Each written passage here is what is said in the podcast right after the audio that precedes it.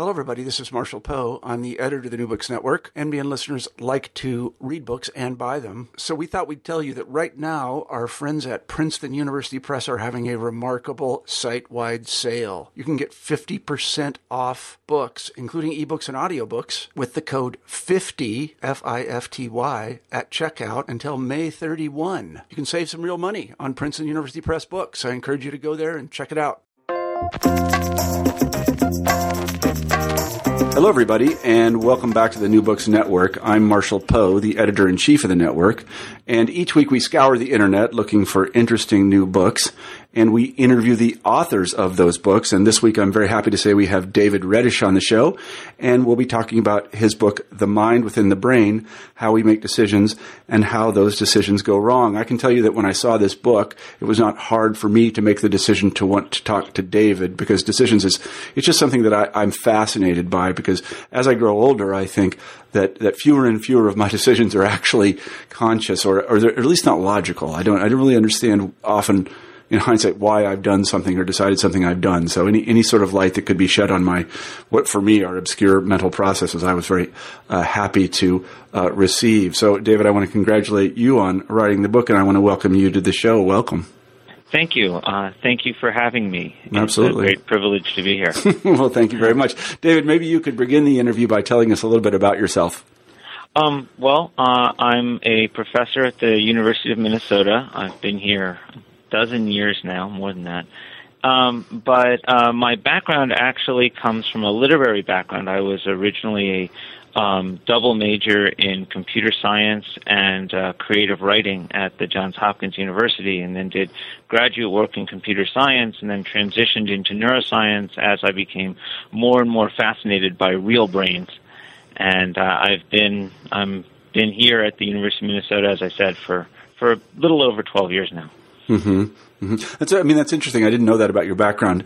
Uh, I remember when I was an undergraduate, uh, we read, I think it was Daniel Dennett or somebody, mm-hmm. and he talked about this analogy between machines that make decisions or think and uh, the wet works in our head.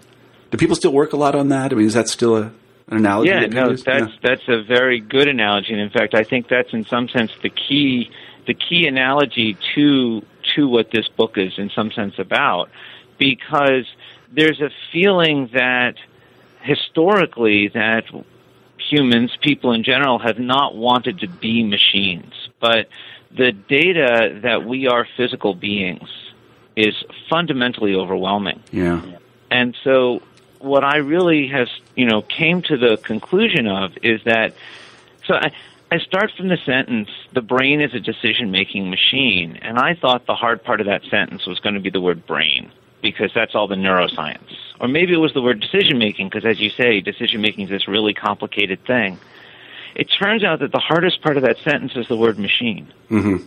And what does it mean to be a machine? And how can we still be, how can we be physical beings and still be, you know, still have free will, still be able to make a choice? How can we still be people that can choose? Because we do choose. There's no question that humans choose. And so, how can we be people that still choose, but yet be physical beings at the same time? Mm-hmm. And that interaction was, in large part, what what drove me into to, to, to, spending, as you said earlier, all the time on this book. yeah, I mean that question. You know, it's a this Cartesian question about what what what is it that makes it seem as if we are not machines um, when the evidence is overwhelming that we are some kind of machine. Uh, and yeah, if, if you don't think, believe in magic, I guess I would I say. I think part of the problem is that we have in term, you know, when we have these scientific discussions, we have these scientific discussions about very simple machines, thermostats and things like that. And we're not thermostats. we have thermostats within us, but we're much more complicated. And I think a large part of what is happening now is there's two kind of pieces on this machine side that's been happening that set this up and allowed us to now talk about neuroscience from this perspective.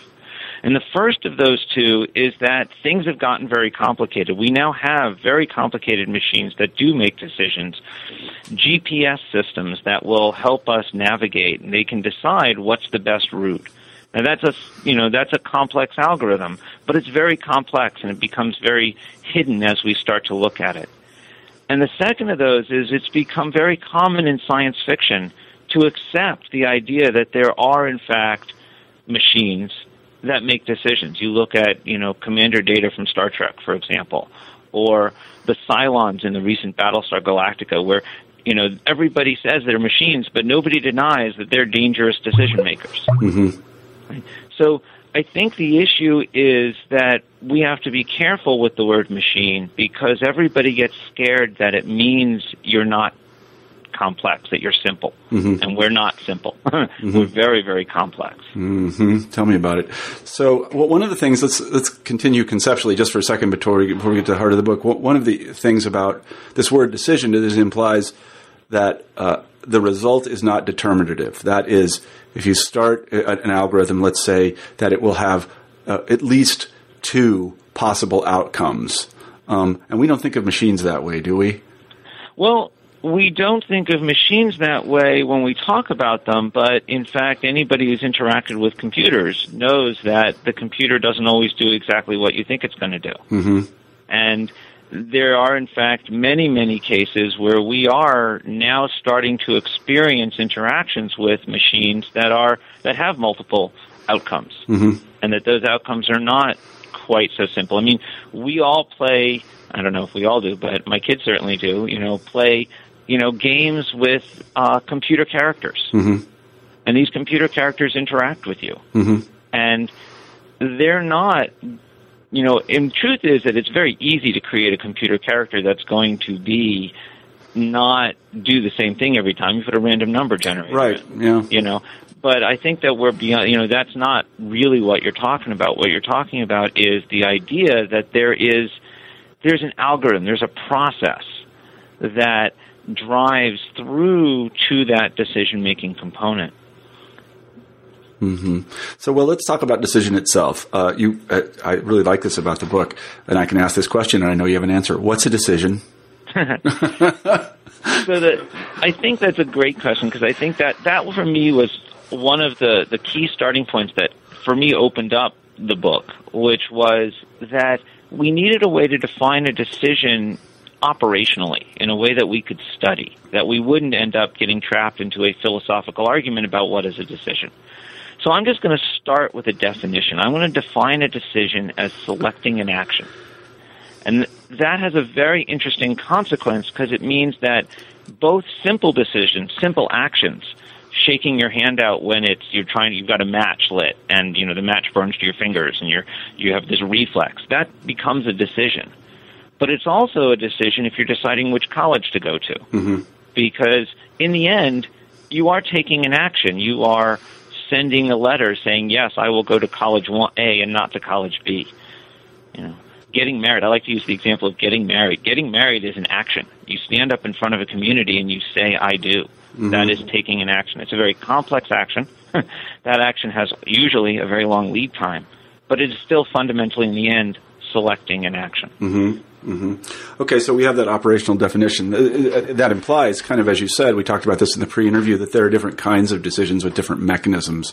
Uh, a reflexive choice of an action is different than one that involves lots of data gathering and then some sitting on the data and then perhaps some computations on the data and then running it through various algorithms and then finally determining what you're going to do. Right. Um, I think that once you once we define decision making as this kind of action selection, the question becomes, what is the information processing that the person or the animal or the, the agent is doing to get to that? And fundamentally, the reason that we have brains in the first place is to do a better job of making decisions. I mean, animals that had better brains and made better decisions were better at reproducing. Mm-hmm. So one of the things, the question then becomes, what is the, how do we generalize from our past to create our future? And there are many ways you can do that. And it turns out when you do that in the, diff- you look at the different ways you do that, you find these multiple, I like to call them multiple decision making systems. Mm-hmm. We'll talk a little bit about those. Let's begin with the very simplest of them, which are reflexes, I guess, right? You know, Yep. the knee reflex or whatever it's called. I can't recall, but but uh, you know, you hit somebody on the Yep. knee and their knee says, um, or the match, the, the case where you have an instinctive response to, to pain. You you you um, uh, what is the right word for it? You you, you twitch or um, res- Sure. yeah. So Pull so your hand out of a fire. exactly. So what are, Yeah, what are like how, mechanically how do those occur in the brain, and how So those- why do they occur that way? Right. So reflexes are, in some sense, the simplest case. I think the first thing to say about reflexes is that what they're doing is they're taking a evolutionarily learned timescale. That what it is is you, as a member of a species, has learned over evolutionary time that in this situation, at this when these stimuli are occurring, you have to react very quickly. And so you don't have time to learn to pull your hand out of the fire. Your reflex has to just do that and has to do it really fast. And it turns out in large part it happens actually in the spinal cord. That the processing is very, very fast. And the reason is because actually, again, this comes down to this physical brain point. The transmission time to get the sensory signal all the way up to the brain and back actually takes time. Mm-hmm. And if you could do it faster by sending it to the spinal cord and having the spinal cord piece just react, you can react more quickly. Mm-hmm. And this, you know, we say, well, okay, humans is, you know, how many milliseconds is it going to matter? When you start to talk about giraffes and whales and things with, you know, very long distances to get from one end of the animal to the other, those times can matter. And those times actually become very problematic. I see. So, go ahead. So I was going to say, this is almost software that has become hardware, or it just never became software. That is, it has no degrees I of freedom, it's really. very dangerous to be. Okay. to the, the, actually, this is something I think is a very good question to ask: is how valid is the software hardware analogy? Because when computers first started to get complex enough to look at these kind of things, there was a very big. It was a hypothesis. Let's. I mean, it was a scientific hypothesis that we were software running on the hardware of the brain. Mm-hmm. And I think in large part the hope was because then we could build something out of something that wasn't brains and get just the same cognition and consciousness and all that other stuff. The problem is it turns out that's not correct. Mhm. There's a much tighter coupling between the neural mechanisms and the information processing that's going on within those neural mechanisms in in wetware than there is in the kind of computers that you know, for example, is sitting on our desks. Mhm. So I, I, I think that it's it's I'm less comfortable talking about it in terms of software and hardware. And I think more the question is what is the neural mechanism that is driving that? Mhm.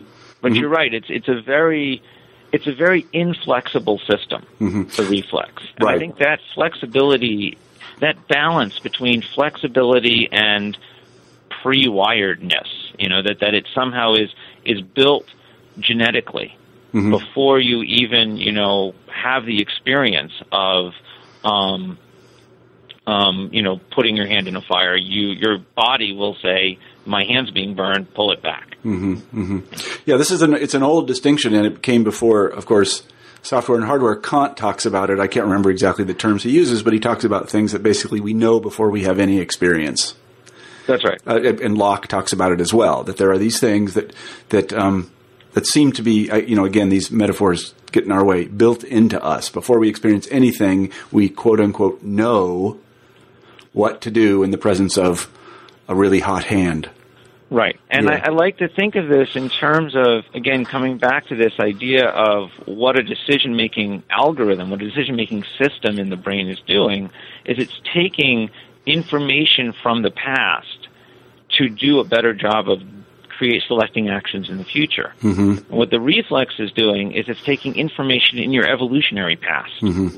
right, that you have evolved over many, many generations to produce circuits which react very quickly Mm-hmm. to these kind of things. hmm There's a linguist, a French linguist, who talks about a kind of basic distinguish uh, in, in the evolution of language, a, a distinction between relevant information and irrelevant information, and we have to parse these things. So, in a certain sense, what the brain has said is fire on your hand is always relevant, 100% of the time.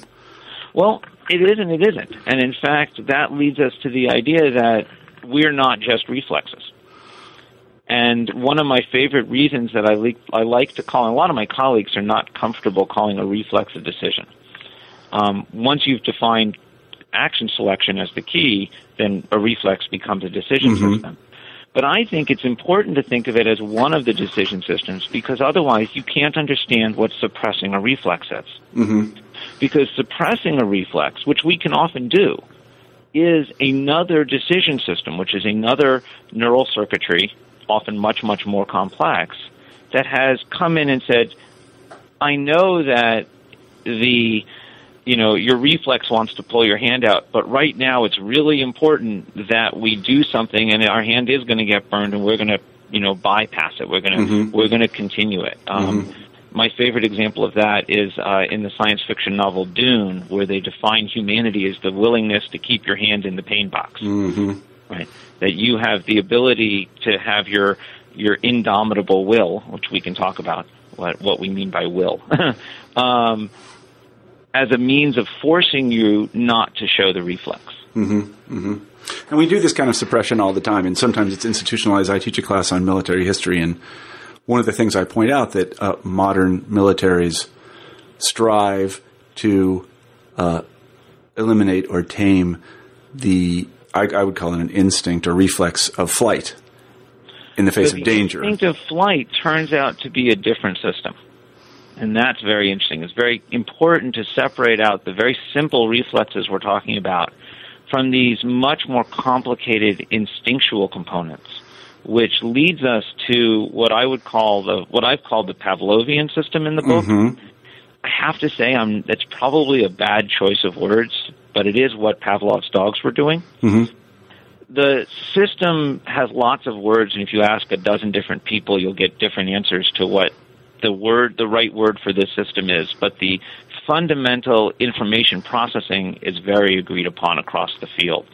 One of the things that's interesting about this this field of decision making is it draws from many, many different fields. You know, neuroscience, psychology, economics, um, you know, business decision theory, um, lots and lots of these different computer science, robotics philosophy, and what you end up with is that all of these systems have converged on the same kind of different components. They give them all different names, mm-hmm. but they end up being very similar. Mm-hmm. So, in the very first one, we talked about a reflex. You already have the quote unquote knowledge or information that is uh, required to make the algorithm run as it should. Right. Fire bad in, against hand. I don't know. Sorry. Right. So then in this more complicated one, uh, does it require? It requires the. It requires building. Uh, a, I, I was thinking in terms of computers. It requires building a table. You know, it requires actually the acquisition of information. Right. Right. So yeah. the, the, key. I like to think of it in terms of learning. Uh-huh. That the key is that the other systems. There are three other action selection systems that I identify in the book. Yeah, go ahead and tell us which, about those. Yeah. One of which is what I've called the Pavlovian, or perhaps emotional system would be a good term for it. The second system we call the procedural system, and the third the deliberative. Mm-hmm. And these three systems all learn differently. And this is part of the point about I was saying earlier about what you're doing is take generalizing from the past to the future, and how you do that generalization turns out to be give you different answers. And if you can identify the right system to use at the right time, you will actually be more advantaged. Mm-hmm, mm-hmm. So the emotional or Pavlovian system, what it does is it has a underlying response and it learns a situation in which that response is a good thing to do. My favorite example of this is running from the lion. You don't get a chance to learn to run from the lion you've got to get that right the first time. That's right? True. the flight you were talking about. it's it's like they say about uh, test pilots; they only really ever make one mistake. Exactly.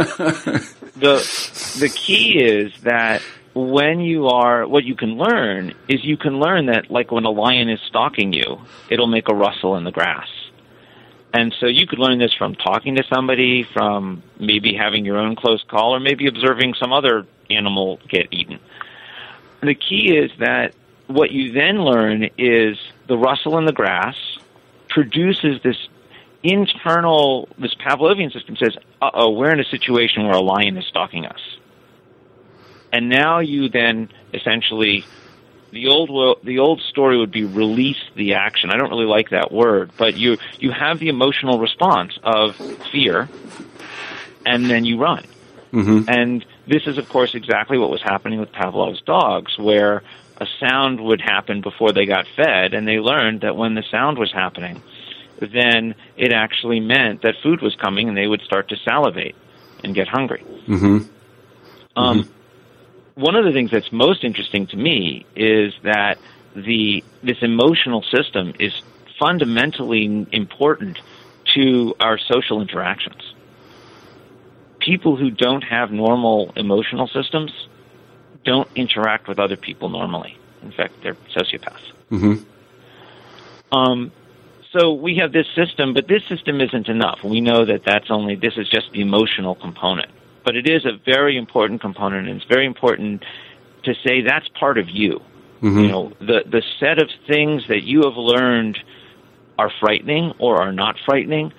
They're different from me and from you. Mm-hmm. And so this the the one of the big issues that comes up in this kind of decision making literature and has come up in a number of other kind of popular science books on this kind of topic is the idea that somehow you are one of these systems, the others are not you. Mhm. And I feel very strongly, I think that one of the points I try to make in the book is all of these are you. Mhm. You know, that that system getting scared, that's you.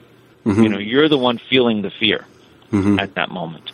And I think it's important to, to access that. hmm So just to be clear about this, then there are a number of um, there are a number of I guess I would call them behavior. Let's just call them behaviors, and they are more or less uh, they're again, and the language is difficult. The, the triggers for those are not given; they are learned. So you could teach somebody to be incredibly afraid. I mean, this is an actual. ca- You know, you could teach one to be incre- incredibly afraid of a teddy bear. Yes. Yeah, and then and then that standard behavior, which is flight, would be engaged.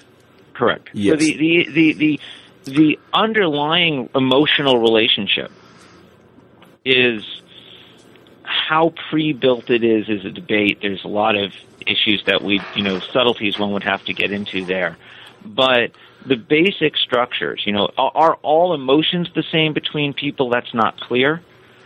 Um, but the basic structures are pretty similar. And for our purposes, I think we can start with them, talking about them as being that the, the fundamental, you know, fight, flight, you know, what is it? The, the four Fs, right? Yes, right, the four fight, Fs, yes. flight, And the uh, other F. fear, and reproduction. Yeah. Right. Um, fight, flight, freeze, and reproduction. That's the, that's it. Uh huh. Um, you know, those are the social interactions that we are as that we need as part of ourselves. Uh huh. Um, the thing is that there are other systems as well that are going to do more general learning, um, and those turn out to be really key to um, mammalian learning, not just human but other mammals as well. So then, uh, are we ready to move on then to the procedural level? Sure. Okay. Um, sometimes it's it's I don't know whether it'd be better to go to, to procedural or to deliberative next. They're often talked about kind of as as a pair. Um, let's actually start with deliberative because Okay. I think that's easier than than it's it's it's the one we're more conscious of, and then we can come back to procedural. So deliberative, you know, when we you know just do introspection, introspection is of course very dangerous historically. But when we do introspection about decision making, we often think that what we do is deliberate over choices, that we create a future that we imagine.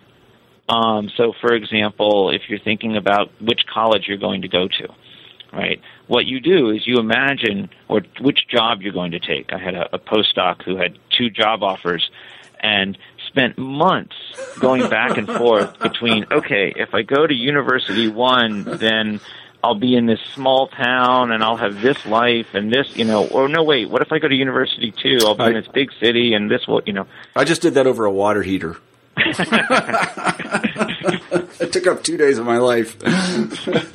Go ahead. But what, what, what what's interesting about it is when you do that, what you do is you construct a serial future. You construct a complete imagined future, and then you evaluate that future. Mhm. And it turns out, first of all, that's exactly what happens, that you do, in fact, construct that imagined future. Second, it turns out we know what brain structures are involved, and people who are missing those brain structures because they've been damaged, for example, um, don't do that imagined future. And it turns out that if we look at those same brain structures in non human animals, rats and monkeys, we find that they are also imagining the future. Hmm. And that kind of brings up the other half of the, the mind within the brain story, which is if we're physical brains, we can read minds by listening to brains. Mm-hmm. And that means that if we can actually access those brains through some technology, we can, uh, we can identify what an animal, whether it be human or non human, is thinking. Mm-hmm. And now let's be careful with that because right now the technology available for humans is very, very broad. It's like trying to, you know, figure out who's doing what when flying over an airplane at 30,000 feet. you know, you can't, you can't see a lot of the detail. But that doesn't mean that's a technology limitation. Mm-hmm. That's not a, um, the mind isn't there limitation. Mm-hmm. Mm-hmm. So, see. so one of the keys, the key to deliberation is that it really is the construction of that imagined future and that evaluation. The problem with it is it's very, very slow. And so, and it's not going to happen the same way every time.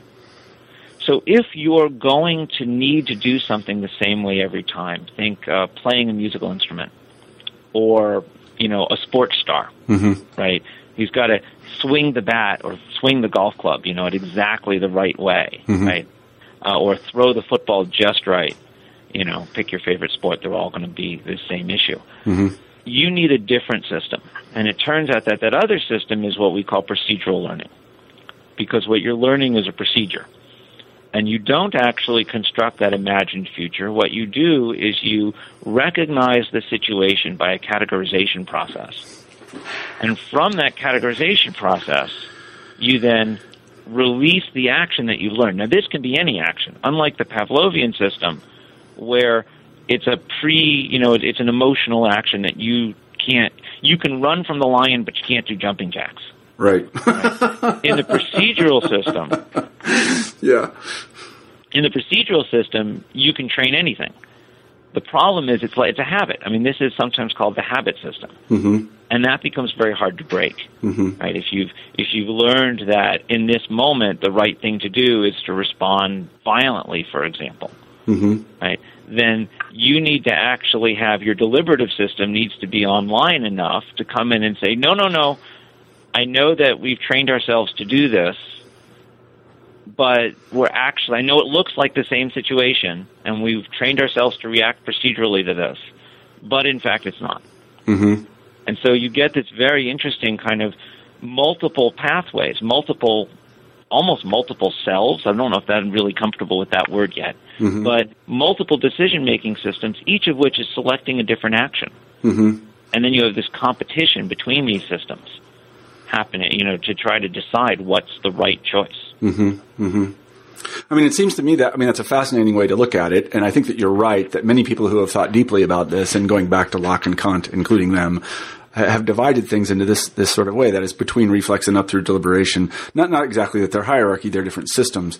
No, But- they're not a hierarchy, and I think that's very important. In fact, one of my one of my current kind of things I keep arguing with people about is this idea that somehow one of these is privileged over the other, and I don't think that's right. Yeah, I doesn't think make they sense. are all they're all the best thing to do at certain times. Mm-hmm. Mm-hmm. You know, sometimes the reflex is the best response, and sometimes, you know, because deliberation is slow. If you Yeah. were just a deliberative system, you would react much too slowly. You could never hit a baseball deliberatively. Yeah. right. That's pretty funny, actually. So the, one thing that occurs to me, and this is just anecdotal, in my, in my uh, you know, I know a lot of people that get in, they develop these procedures, Mm-hmm. these procedures become habits, uh, and they find them deeply, deeply satisfying. That is, there's this arbitrary behavior, let's call it behavior X. Yep. And uh, then they have uh, they have built up a a, a, a uh, kind of unconscious competence at it. They just do Yes, it in a that's certain right. in a certain situation. They find it deeply, deeply satisfying. Yes. Regardless of how harmful it is for them. Right. Yeah. So there, there's there's there's so we can get in. Let, let let's come let's come back to harm later. In a Okay. All right. But but I think you're absolutely right, and I think this is part of my point about it not being that that, that this is all part of you. I mean, when when a, a sports star talks about um, you know being in the zone, Oh yeah. right? They don't talk about an out of body experience. In fact, quite the opposite. They usually talk about really feeling in the moment and Yeah. feeling competent in the moment. Yeah. Um, Cold flow, it's sometimes called, isn't it? Do you know that expression? yes, Yes, exactly. cold flow. I've experienced that myself. Not for a while, but when you're in the flow, it's it's really it, it feels right. And what I think you're doing when you're in a in a flow like that is you're recognizing that your procedural system is on track Mhm. and that it's working really really well. And of course, you have the whole issues with lots of sports stars say the key to this stuff is don't think, Mhm. Right? Because if you think too much, right, what you what we call thinking in that sense, in that in that description, I think all of this is a kind of thinking. But the kind of thinking that you know a, a sports star is talking about at that moment, you know, when they're saying "don't think," is deliberation. They're saying don't try to deliberate over the choices. You know, if you've trained it up, trust trust yourself. And I, I think this is really important that if you've trained it up, because there's a lot of people who've tried to argue, well, you know, being in the moment is the right thing, and don't think, and et cetera. But you know, you only learn how to hit a baseball by practicing it over and over and Right. over and Yeah. over again. Right. You know, it doesn't. Or playing a musical instrument. I try to tell my kids, you know, you're not going to be good at it yet. Mm-hmm. Keep trying, and you will get good at it. You know. Right, right. So it's, it's a fascinating. I mean, I, I know that from my own experience with sports and music and things like this, that that is one of the things that you finally learn once you receive, you know, you become mature at it. Is that you have to do it, not think about it. There's no. I like to tell you know. There is no real theory of playing the piano. There is playing the piano. There's no theory of basketball. There's playing basketball. And that's Well, how you get good at it. I mean, you can think about it, that's true, but somebody that knows everything about basketball still can't play basketball. You have to What's do it. interesting, exactly. But what's interesting about that is that you need a way to jumpstart it. And so, what often happens, and we we see this. I mean, this actually, there's a tremendous amount of very very good animal learning work on this on this issue. What you see is that initial learning in a new environment or with a new task is very deliberative Mm-hmm. and it transitions from that deliberative to that procedural with experience.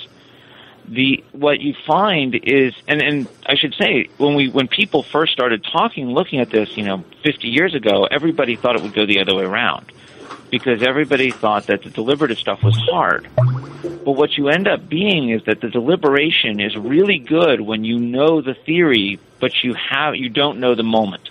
Mm-hmm. And so what you end up doing is you end up working slowly at it, and then it builds, it automates over time. Actually, one of my favorite examples of this is driving to work. Right, the first time you drive to work, you're deliberating over it. You're conscious about it. You're thinking about it. You're not thinking about other things. But you do it every day for weeks or months or years, right? and what you find is you're driving to work and thinking about other things. You're thinking about, you know, your kid's soccer game or the test you have to write or whatever.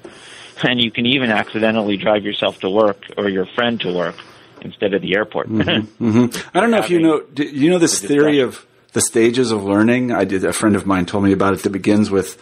So, say you want to learn how to do. Let's say you want to learn how to play basketball, and you begin with unconscious incompetence. In other words, you don't even know Right. what you don't know. right. So you have no idea how bad you are, and then somebody teaches you. That is this deliberative moment, and says, and then you are consciously incompetent. You understand that you don't know how to do it, and then you practice for a while, and then you are consciously competent. You're still thinking about how you're doing it, but eventually you reach this stage of unconscious competence.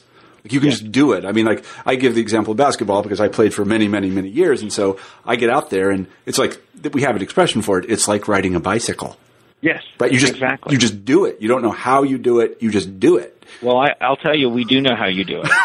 and you, the, the way you do it is that there's a structure called the basal ganglia Uh-huh. that has learned that you, your cortex is, I mean, I think it's important to come back to the neuroscience on this because, in fact, we know these neural systems. And this is a lot of why I say it's not just the mind, it's the mind within the brain.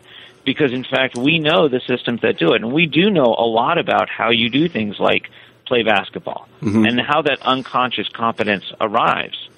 Because what it is is it's a learning system that has learned this procedural sequence where the cortex is keeping track of the situation and saying at this moment the right action is you know this is the way the world is at this moment, and your um, basal ganglia are responding to that and saying, okay, at this moment the right action is to take this, and the next action is going to be that, and here's the timing of it. And we even know how it's learned. It's learned through dopamine, which is a neuromodulator, Mm-hmm. and that um, that neuromodulator actually drives one of the most fascinating things over the last, I want to say, 20 years, has been the discovery that the learning component is not about pleasure; it's about do it again Yeah, no, that, and that's so. that there's a brings it together. difference between the that was the right thing you finally did exactly the right motion do that again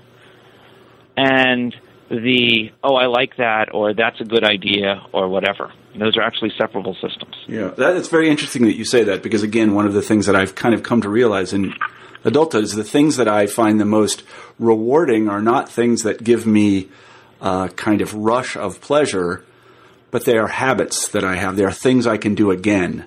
And there's something hmm. so comforting about it. I don't, I don't know how to explain it psychologically. I don't really have the vocabulary for it, but they're so comfortable to be able to do the same thing again. Now, of course, the trick there is, and the danger is, is that you want to, and we're coming to harm again, or good, is that you want to learn the right things. right Right. Because, it, again, this is my experience, and you probably can shed some light on it. Sometimes you will develop one of these unconscious competences, these, uh, these procedures, that actually is quite harmful to you, but you still find it pleasurable. Can you talk a little bit about that? I, I can, and I, I think it's important. I mean, we're starting to come now to kind of what I think of as the dysfunction perspective, which is that if we are physical beings, which, as I say, I, I, I believe the evidence is solid at this point, then just as your car can break down, you can break down. Mm-hmm. And the, what happens when a decision making system breaks down? It makes a bad decision. Mm-hmm. And so what we end up with is this idea that there are there's an underlying there are ways there are what we call failure modes actually is the term I like to use. And sometimes I call it vulnerabilities because some people don't like the the word failure in there. And I don't mean it in the sense of failure like you failed a test. I mean failure mode in the say, same way that a, an engineer would talk about a failure mode of an engine wing Mm-hmm. you know an airplane wing for example. And that failure mode is there are a number of them that we've been able from first principles to go in and identify. And so what's interesting is multiple failure modes can lead to multiple problems. I like to say addiction is not a disease, it's a symptom. Mm-hmm. And that's a very different perspective from the way I think a lot of uh, a lot of scientists have been looking at That's it. funny because that's just what the people in AA say. in a weird sort of way, they say, um, you know, your your your drinking is a symptom of another problem. Right. Yeah. And and so the issue here, and, and the reason that I think it's important to identify it as a symptom, is that it, what we need to do to to to solve things like you know alcoholism or problem gambling or PTSD is to identify or OCD or any of these underlying you know psychiatric disorders. We need to identify what is the underlying failure mode. What has gone wrong with the neural mechanism? And you can see actually there's some evidence now that there are multiple mechanisms that can lead to the same problem, the same symptom. Mm-hmm. Right? I, one of the examples we like to talk of, there's a, a new field that's coming out, and the term is computational psychiatry. I apologize for that term. I'm not going to defend it. I wasn't the one who came up with it. It's not what it really means is looking at psychiatry as vulnerabilities, as dysfunctions in the underlying neural system. Mm-hmm. Um, and the idea is that looking at the information processing is the key component. So it's a computational question. Mm-hmm. Right? What has gone wrong with the information processing of your brain that has made it so that you're now doing something that you or we think is wrong. Mm-hmm. Um, one of my favorite examples, kind of a common example in the people who work on this kind of issue, is to say, you know, imagine if you went to a hospital with chest pain. And the doctor says, great, you're a chest pain patient. 20% of our chest pain patients need an antacid and 20% need open heart surgery, and we'll try both. having having an underlying knowledge of you know that, that that the chest pain is a symptom of you know dysfunction right one is a you know dysfunction a stomach dysfunction of producing you know excess acid or a uh, you know heart dysfunction of actually not beating correctly right you can have somebody who is you know you mentioned alcoholics anonymous somebody who is drinking could be drinking because there's a dysfunction in the do it again component. It mm-hmm. could be because there's a dysfunction in the situation recognition component. It could be because there's a dysfunction in the hedonistic, you know, the the the, the, the pleasure hedonic component. Mm-hmm. Um, and each of those is going to require different treatments. Mm-hmm. And so it's not one can't. I think what, what one of the things that that and I have to be very careful because I'm a PhD, not an MD, mm-hmm. and one should never take one should take what I'm saying in terms of how the system works, but one should not take anything I say in terms of what to go like do. Mm-hmm. one should always go talk to one's own medical professional. Mm-hmm. Um, but it's likely that different people are going to require different treatments. Mm-hmm. And so, if we could have some sort of clinical equivalent of the EKG, we could identify these subsets of patients. Mm-hmm. Is there any hope of that? I'm sorry. Say that again. Is there any hope of that? Yes, absolutely. There is there there is a lot of work happening right now on it. Um, I'm not sure there, there's there aren't any specific cases where we can say this is the. I like to say we need a killer app. We need an example of something. We say, look, this is this now works, right? But you talk to when I talk to a lot of clinicians, what I find is that the clinicians will tell me, "Oh, this treatment works. I know it works. It worked for these five patients that I've seen." Whereas then they say, well, yeah, but have you done the stats? Have you tested? And they say, no, no, no, it doesn't work statistically. Mm. And what they mean, and what, what that means, if that's if that's an accurate description of kind of how these things are working, and then from my talking to clinicians, it seems to be, although I don't know that anybody's done this specific, you know, experiment. Um, what you find, what that means is that treatment is addressing some specific vulnerability and that subset of patients has that specific vulnerability. Mm-hmm. I see. Now the question is, what's the vulnerability? What is the treatment doing? And how do we connect those two? And that's literally where the field is right now. Right. So those sets of vulnerabilities, they are uh, known unknowns. We in any given case, exactly. we can't parse them out. We can't say, well, it's A, B, or C with this person. We have some ideas of what they could be. We have some ideas of where they are and what the kinds of mistakes that, or I won't say mistakes, the kinds of vulnerabilities there are. Um, one of the things we did, this is something I did and kind of got me into this whole thing a few years ago, is we started looking at this and identifying first principles in terms of just addiction. And just looking at the question, could we identify this from an addiction perspective? And what we found is basically it was all the theories everybody had proposed about addiction. Mm-hmm. And so, you know, you look historically over the addiction literature, the addiction research literature, and what you find is lots and lots of people saying, well, if you have this problem, you might be an addict. And then somebody else comes along and says, yeah, but I have an addict who doesn't have that problem. Mm-hmm. But that's not the logic.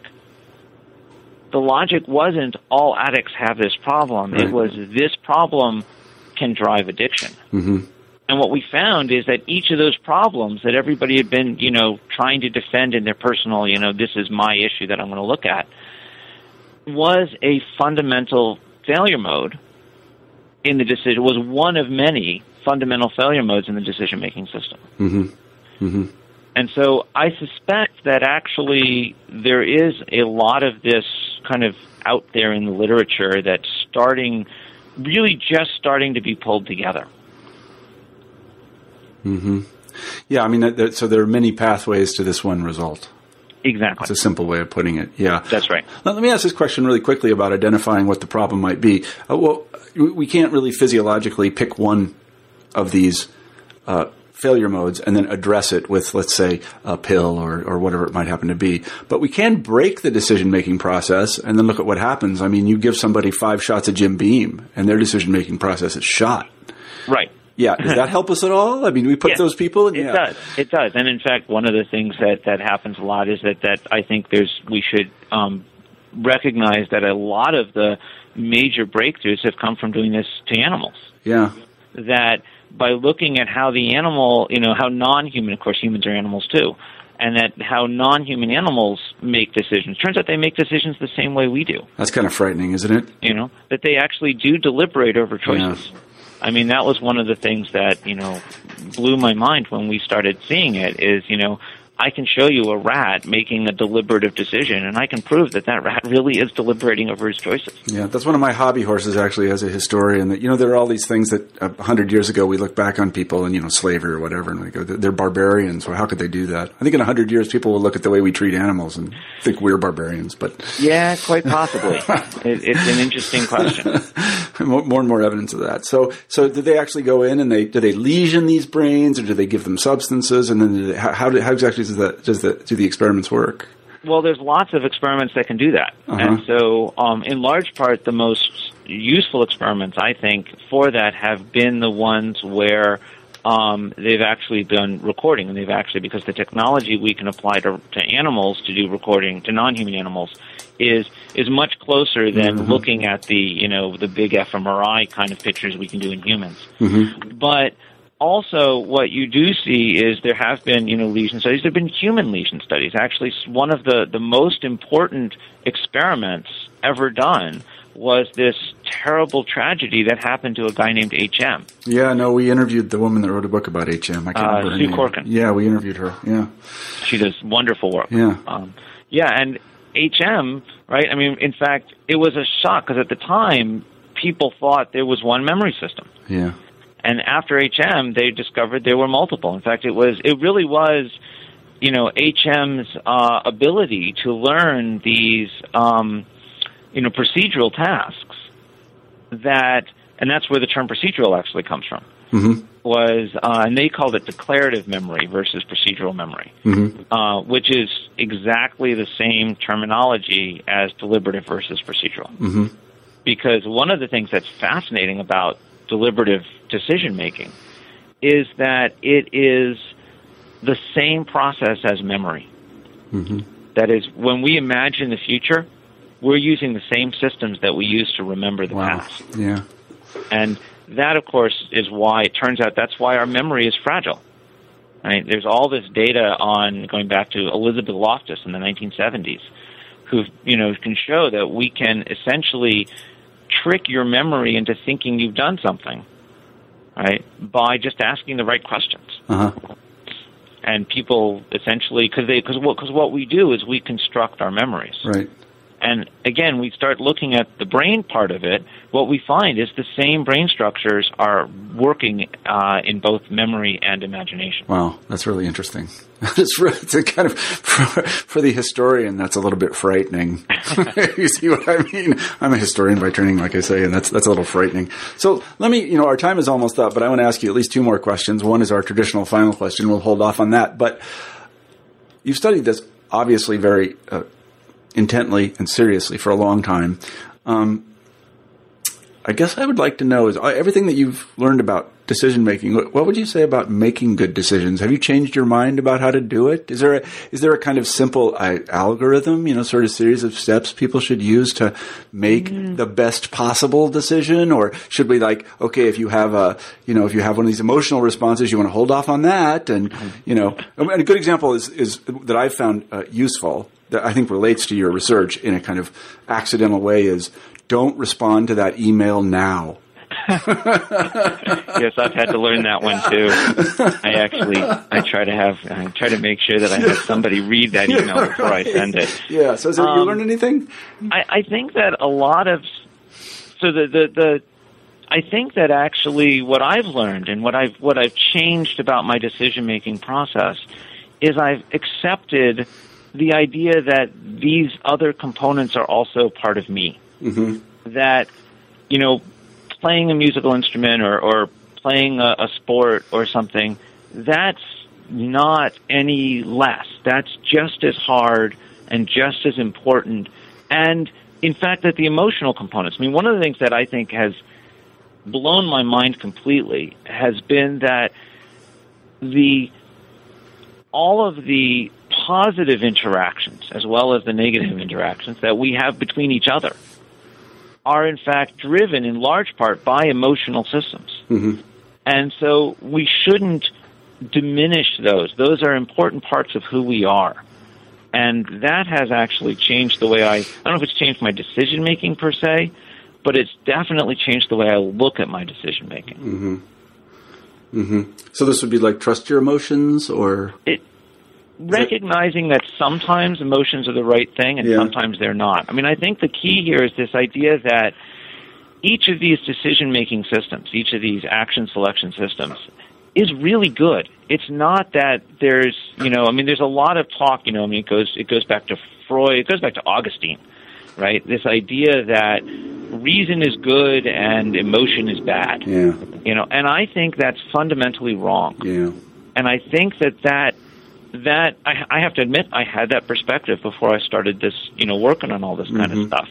And as I started really realizing that, you know, emotions are part of who we are and are in fact they are a key to our normal interactive behavior. Mm-hmm. Right? Pure reason is not a normal human. Mm-hmm. And in fact we call them sociopaths. Right, right. um, that has changed my perspective on the kinds of things that both I look for in myself and I look for in others. Yeah, yeah. That's interesting. I mean, one of the things that occurs to me after talking to you and looking at the book is that, and you know, we've talked about Locke and we've talked about Kant and we haven't talked about Hume. One of the things that Hume pointed out when thinking about human psychology is that this notion of the integrated self, of the whole, complete, um, you know, uh, what's this? The, the self with a capital S really kind of falls apart under under scrutiny. That there are lots of little me's running around inside me, and they're on different time scales. They've evolved on different time scales. They, I- they they change from moment to moment. Um, you know, the mechanisms are all still there, but their content seems to change. And I don't know. That just occurs to me that that I, there's, there's I some sense in agree. I, I take a slightly different perspective, which is to say, with Walt Whitman, I am multitudes. yeah. Okay. Um, that the the self that that we are is this many pieces, and I think that's an important part because a lot of a lot of discussion of this is either that only one of these pieces is yourself, hmm right, and the rest of it is the thing you're trying to control. Yeah. Um, and other people have argued that there are multiple selves and we have to kind of treat them all equivalently. And I think that's wrong. I think that we Mhm. need to be that that we are greater than the sum of our parts, hmm but that we are the sum of our parts, Yeah.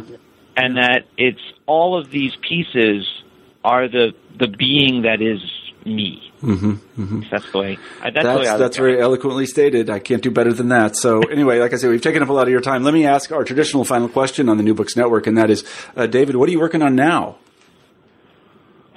Well, actually, I guess what I what I'm working on now is we're still there's a lot of there's there's a lot of things that we still have to open up. I mean, this is each of these thing each of these systems has its underlying pieces, and there's a lot of work there. A lot of work we're looking at now is how do these systems interact? When when do you decide? How do you decide? What's the mechanism that chooses between them? And then the other thing that I'm working on now is this computational psychiatry story. Mhm. This idea of okay, if we really do understand this system and we can start to point out where these systems go wrong, can we actually use that knowledge to help people? And that's that's a very open question right now. It's a big I'm- agenda. I mean, it sounds like you know I talk to a lot of people in a lot of different fields, but yours found, sounds particularly fascinating right now. That like things are re- things are really changing, and it's really it's a good time to be in in this sort of uh, in this sort of um, endeavor. So I, it's I, fun. I kind of envy I mean, you. Yeah. So that's the beauty of this stuff. It's Yeah. tremendous fun. It, do, it does sound really interesting. So anyway, um, I want to thank everyone for listening to this podcast. Um, today we've been talking with David Redish about his book, The Mind Within the Brain, how we make decisions and how those decisions go wrong. Um, again, thanks everybody for listening, but I especially want to thank uh, David for being on the show. Thanks very much, David. Thank you for having me.